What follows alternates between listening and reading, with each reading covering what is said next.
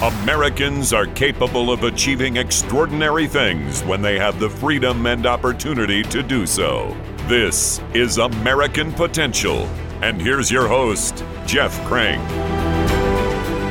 Okay, welcome to the podcast. You know, we talk about removing these government imposed barriers and there's so many people that face you face barriers in life. Sometimes they're personal barriers, sometimes they're barriers that you've erected. But in so many cases, they're barriers that the government has put in right in front of you.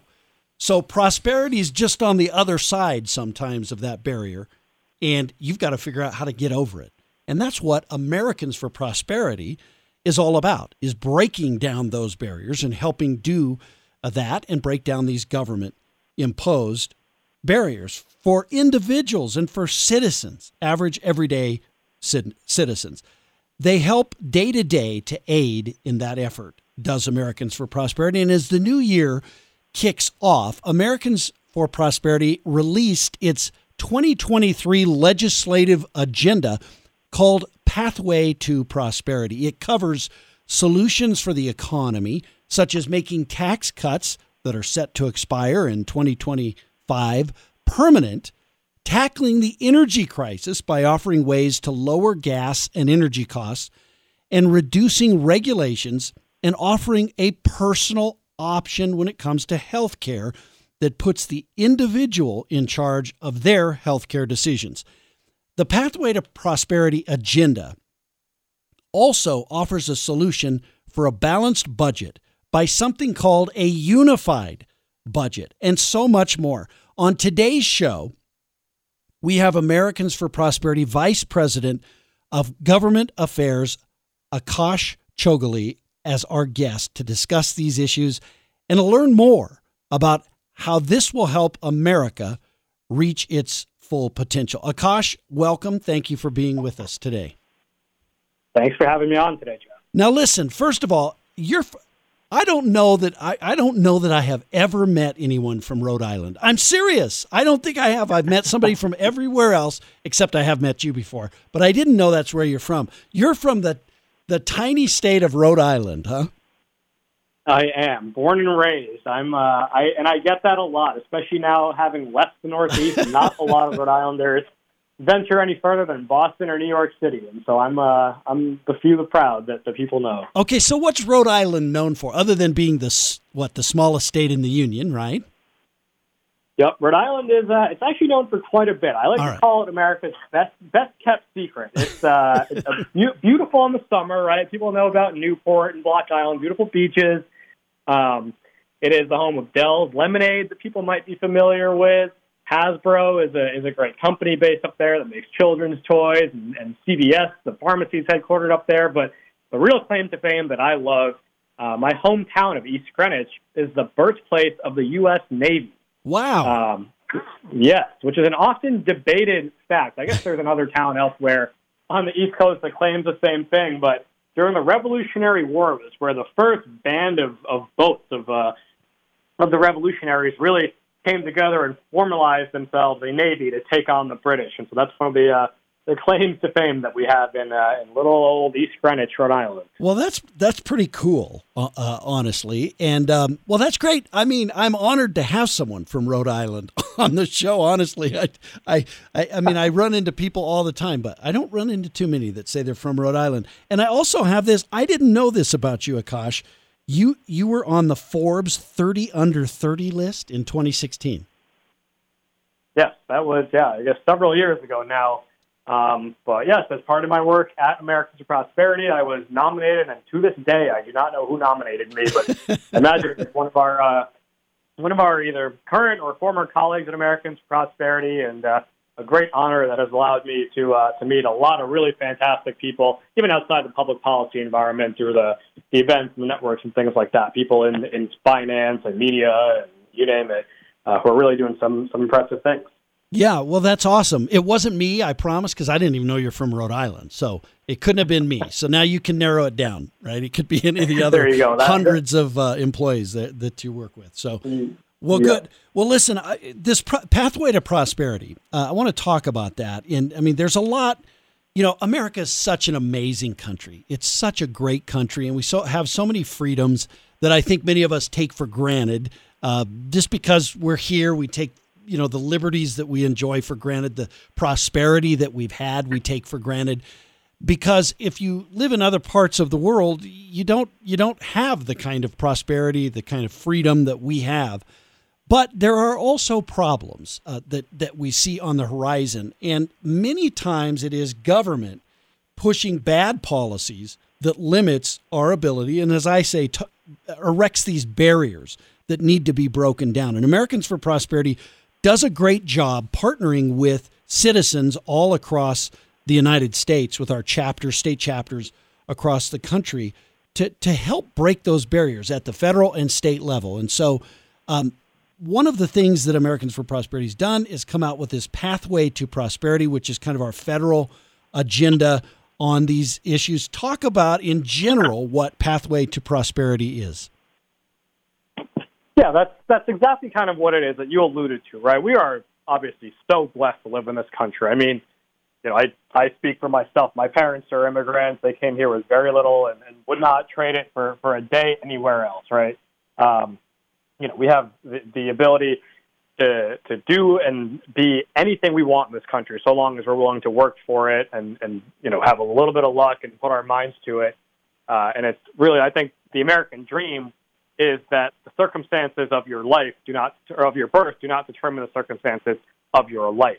But unfortunately, as you alluded to, too, too often public policy gets in the way, right? Public policy too often makes it harder for people to climb that socioeconomic ladder, right? It makes things more expensive for people. It makes it harder to make ends meet. It makes it harder to start a business or harder to find a job, harder to earn a bigger paycheck. Um, and, you know, that could be things like government spending crowding out private investment. That could be things like regulation making it too expensive to do business. That could be things like labor rules that are, you know, forcing you to deduct money from your paycheck or our immigration system, what have you. And so what we have done with the Pathway to Prosperity is laid out a set of reforms across across several issue areas um, to address those barriers, right? Those barriers to opportunity and prosperity that we want Congress to focus this year, next year, this this session of Congress that we're in. These are the issues that we want them to focus on that can help drive us towards an abundance agenda that can really increase opportunity and prosperity in this country uh, for those who need it most.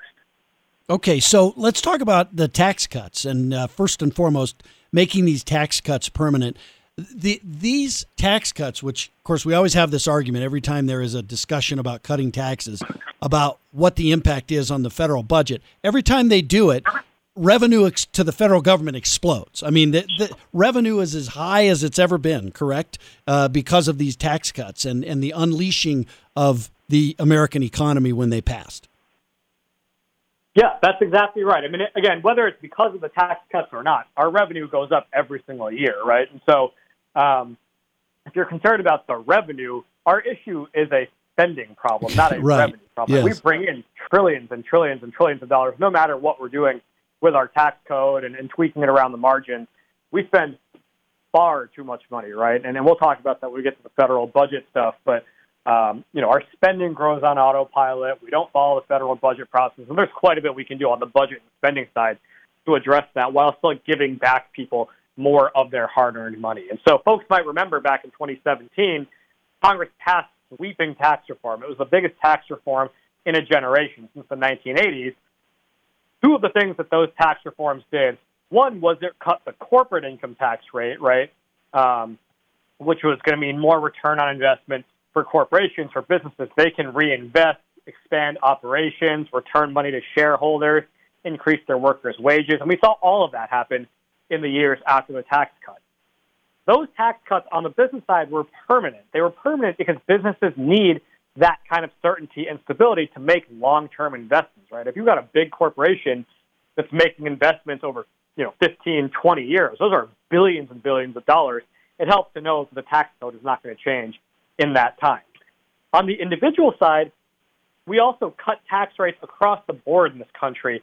96% of all taxpayers got a tax cut um, on the individual side. Unfortunately, because of the, the weird budget rules that Congress has to function under, those tax cuts were temporary and that they were going to sunset or expire after eight years. So we want to make those permanent because, again, just like businesses, we want individuals and families to have certainty that their taxes are not to go up just because tax cuts that they supported, that Congress still supports, just happen to expire under the law. So that's what we're really focused on, making permanent the tax cuts that were originally temporary passed a few years back.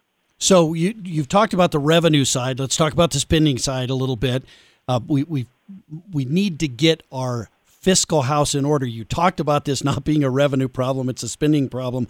I think everybody except for maybe the vast majority of uh, members of Congress, understand that spending is the problem. I mean, we we are spending far more than we take in because those are the decisions that Congress makes. What kind of changes can we make in our spending in our spending priorities and budgetary reforms that could make a difference here for the American people? Yeah, absolutely. There, there's basically two things we can do. One is we can fix our broken budget process, and two, as far as what we're doing, we can follow the budget process, and two, we can fix how the process itself works. And so, what I mean by that is that right now, Congress just does not even follow the budget process that it's supposed to, it's required to by law. They've not followed what's called regular budget order in 25 years. Right. So we get into this situation every year where they have this one trillion, two trillion dollar must-pass government funding bill every December, uh, and it's aptly comes to be known as a Christmas tree, right? Where all kinds of random things are jammed into it um, that are wasteful, fraudulent, they're they're abuse, they're they're pet projects in districts, things like that, um, which again are, are not often huge in dollar amount, but the principle of a government that's transparent, accountable, and, and a responsible steward of taxpayer dollars is simply not the case when we get into that situation at the end of every year. The other is that the vast, vast majority of our spending isn't even included in that process to begin with. It grows on autopilot, which means Congress never touches it, never debates it, is never forced to confront reform of these programs. That's on the mandatory spending side, right? And those are primarily, primarily our entitlement programs like Medicare, Medicaid, Social Security, Obamacare, and then our debt interest, right? The interest on, on what we're borrowing, which of course we have to pay back.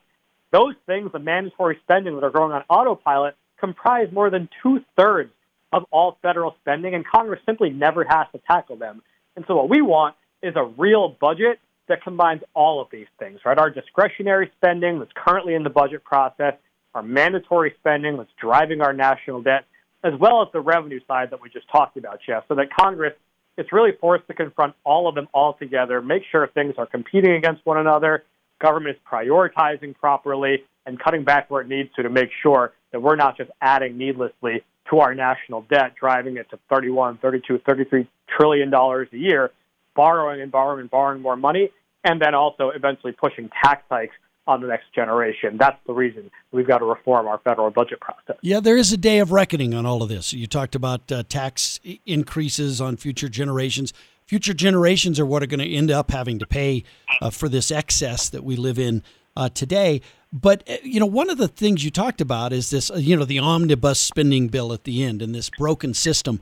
But there is incentive right now within the system for members of Congress to do it that way, right? You can hide, you can you can get a lot of spending and just kind of stick it in a bill. Nobody will notice at the last minute. You're not actually examining if you're going through the 13 regular appropriations bills. You're not actually examining spending and, and looking at stuff and making making sure that this makes sense or this doesn't make sense you're just kind of throwing it in. And for people who are addicted to spending, and we have many members of Congress who are addicted to spending, this is this is a real problem. And I and I think reforming that in a way would really make a big difference.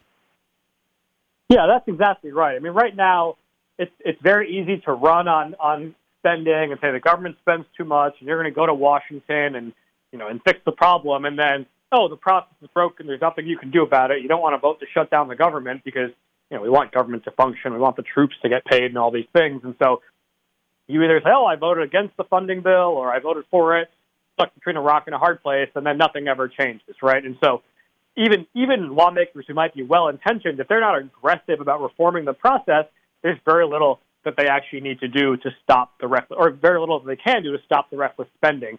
Um, so that's why we really, at this point, need systemic reform. The whole process needs to be reformed because it's simply not working. Even if Congress wanted to rein in spending, it wouldn't really be able to do so, you know, to the fullest extent under the current process. And as you mentioned, there simply are not enough congressmen uh, and women with the appetite to do so under the current arrangement.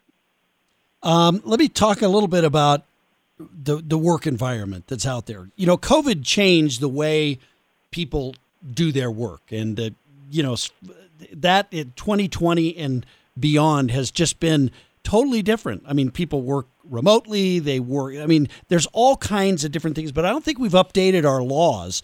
What needs to be done in in that area? What can Congress do to sort of update and change the laws so that so that it really enables the American people to have greater choices in their employment. Yeah, absolutely. There's there's two big buckets where we're focused. One is on labor union policy, and the other is around flexible work, which you're alluding to. Um, you know, right now you're seeing this big push from organized labor and their political allies to change the law to make labor unions more prevalent, more prominent. Labor union membership has declined for decades as people preferred um, you know, if it was traditional employment, then they preferred to negotiate their own contract. And even more so, a lot of people are simply abandoning traditional employment entirely, opting for freelance work, independent contracting, trying to start a business, what have you.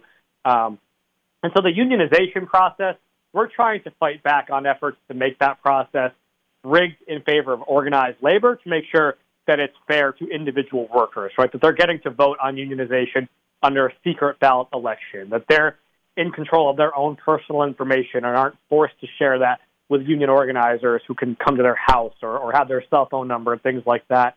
So that's one. And then on the flexible work side, there's a couple different issues here, um, but really gets to freelance work, independent contracting work, making sure people are still able to be independent contract freelance workers if they wish to be. And the vast, vast majority of people who work as freelancers love that arrangement. The, the Department of Labor conducted a survey a few years back, and it was upwards of 80% of freelance independent contract workers prefer that status over traditional employment. You're seeing attacks on the policy side uh, to try to undermine independent contracting, turn people into employees so that they can be unionized. Um, what we're trying to do is ensure that we can really protect, preserve, and expand independent contracting because, as you mentioned, it's more and more prevalent in a diversified, dynamic 21st century economy. Okay, uh, gas prices, energy costs. I mean, we see these some of these energy mandates, uh, uh, you know, clean energy mandates being passed across states, and federal government getting into that business. Government basically picking winners and losers in the energy sector.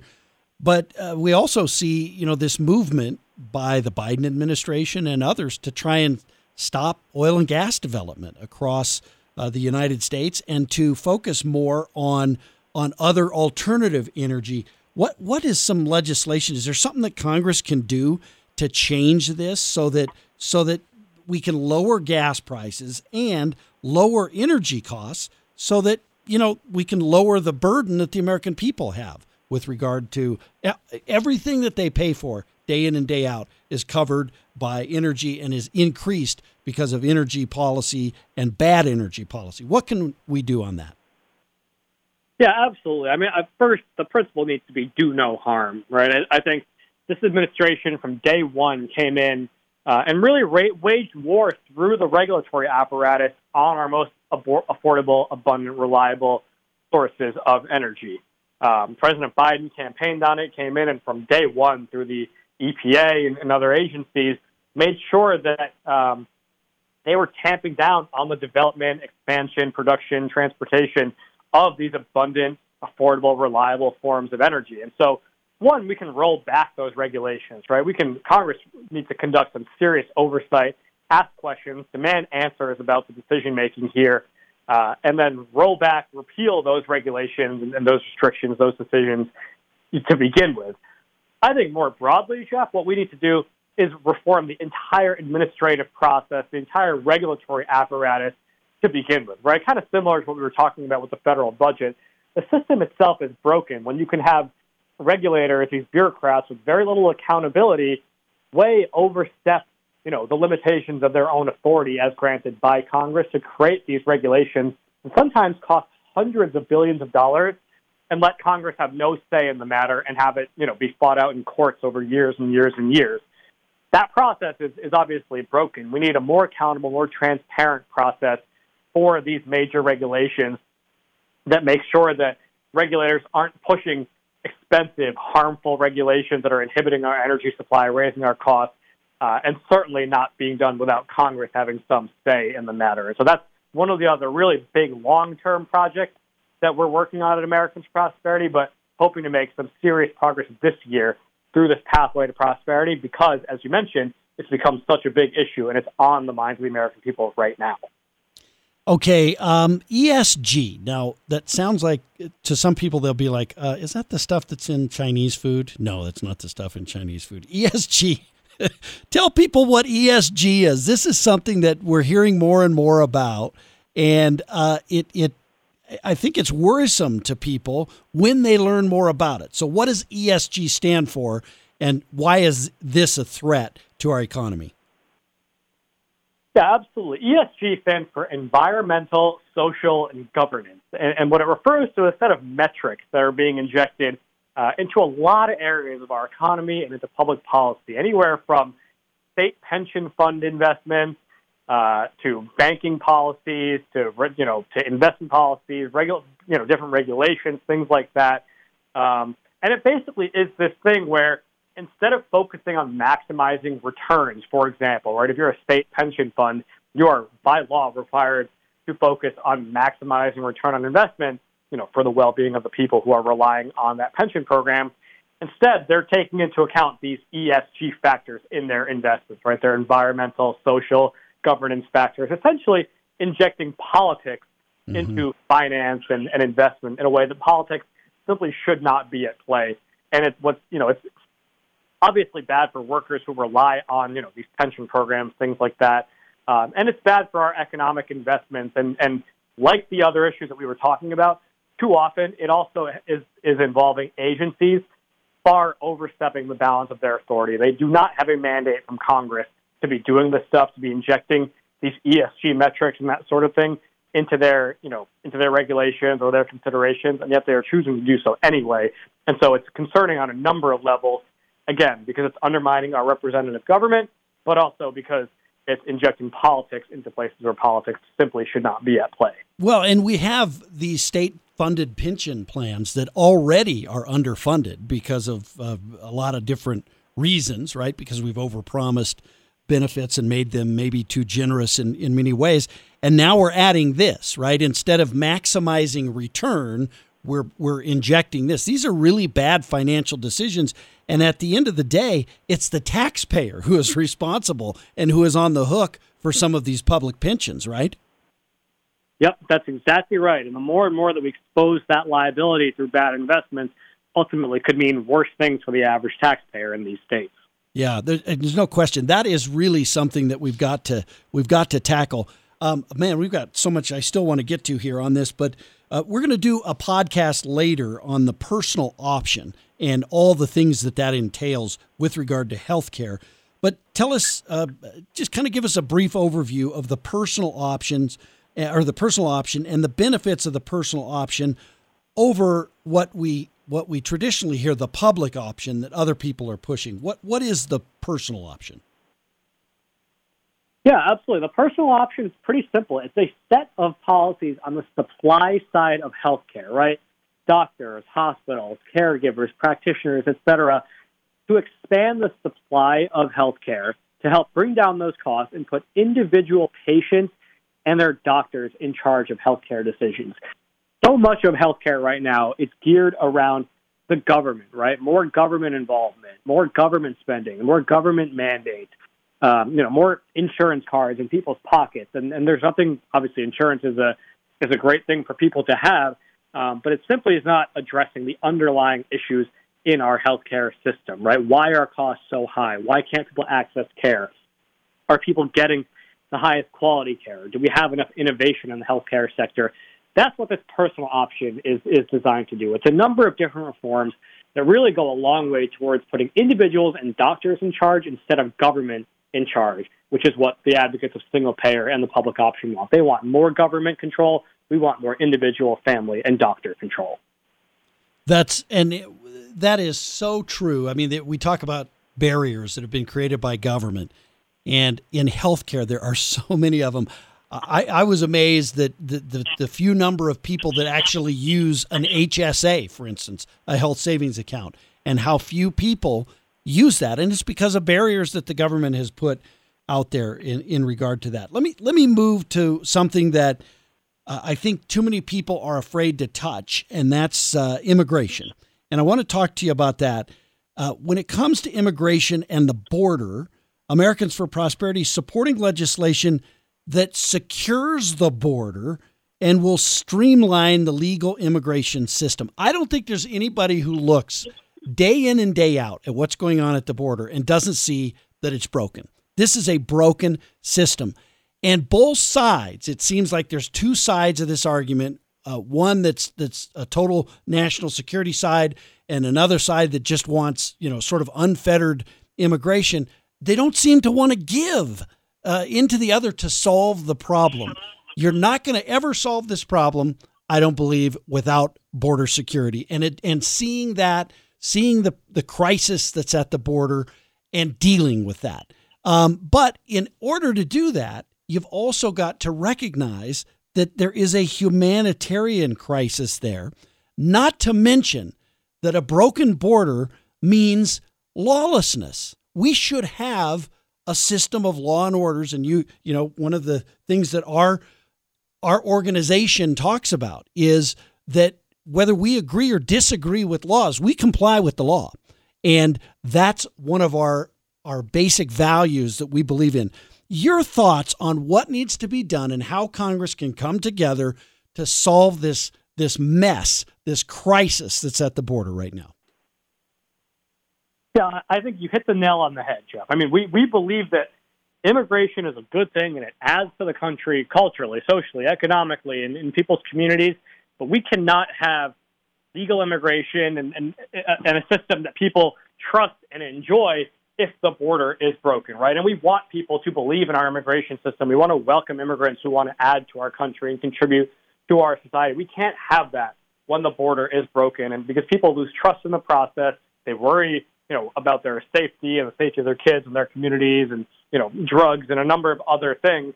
Um, and so we've got to do both things. And so we've endorsed a number of solutions. There have been solutions over several years ago, last year, um, you know, and, and hopefully we're in the middle of some conversation now uh, to both secure the border and reform our legal immigration processes. I, it is possible, in fact, to do both of those things. And in many ways, Jeff, one exacerbates the other, right? Because people see such an impossible task coming here legally, it often incentivizes them to try to cross illegally, which one not only endangers them and their you know them their families, uh, it also becomes havoc and, and becomes an issue for border communities and really communities across the country when the border is uh, is the way it is. And so we really do believe strongly that we can have both things, which is a secure border and a functioning, welcoming legal immigration system. And so that's really what we're driving towards this year. And it's going to, as you mentioned, require lawmakers from both parties to make compromises, come to the table, reach an agreement. But it's something, um, you know, that I firmly believe that we must do uh, for the future prosperity, well-being uh, of our country, because it's an issue that you mentioned is, is being demagogued and, and tearing people apart on both sides, and both sides can use it to score political points, but they're not using it to simply solve the problem that we want to be solved, and that's where where you know we're really going to put a lot of emphasis. Yeah, and I think the American people, you know, are just fed up. They're fed up with this. I mean, you see the the the rule of law, and it's easy to have one position on the border if you live, you know, inside the Beltway and you don't get out. You don't get out much, right? But if you live, you know, if you're one of the ranchers whose land is continually being trespassed upon, there's a reason for that government has caused that. A bad government policy has caused you to lose value in your property rights, perhaps. Um, you know, and I mean, there's just so many things there. This is a broken, failed system, and we've got to find a solution to it. We can't just keep turning a blind eye to it. Any thoughts, final thoughts yeah. on immigration? No, that that's exactly right. It's that simple. I think this is such an important issue for our country to solve. One, because you know, as we talked about, immigration is important for our country. We we need it. We enjoy it. It's a, it's a good thing that that we have a country that's welcoming to people all over the world who want to come here and be part of Sure. our, our society and our communities. Um, but we can't have it when the border is the way it is. We need both sides to stop demagoguing the issue, come to the table, and find a solution. And we're hoping that we have an opportunity over the next two years to do that. All right, great. Well, thank you for that. Uh, just you, you talked a little bit. I want to touch on this just one one last time, and then I think we're about out of time here. But uh, you talked about the, these administrative agencies that kind of eat at the role of Congress. You know, Article uh, One of the U.S. Constitution is is Article One for a reason. That's uh, Congress and their function to be the lawmakers. And we've seen these administrative agencies come in, step in, and do things and and really usurp the power and the authority of Congress.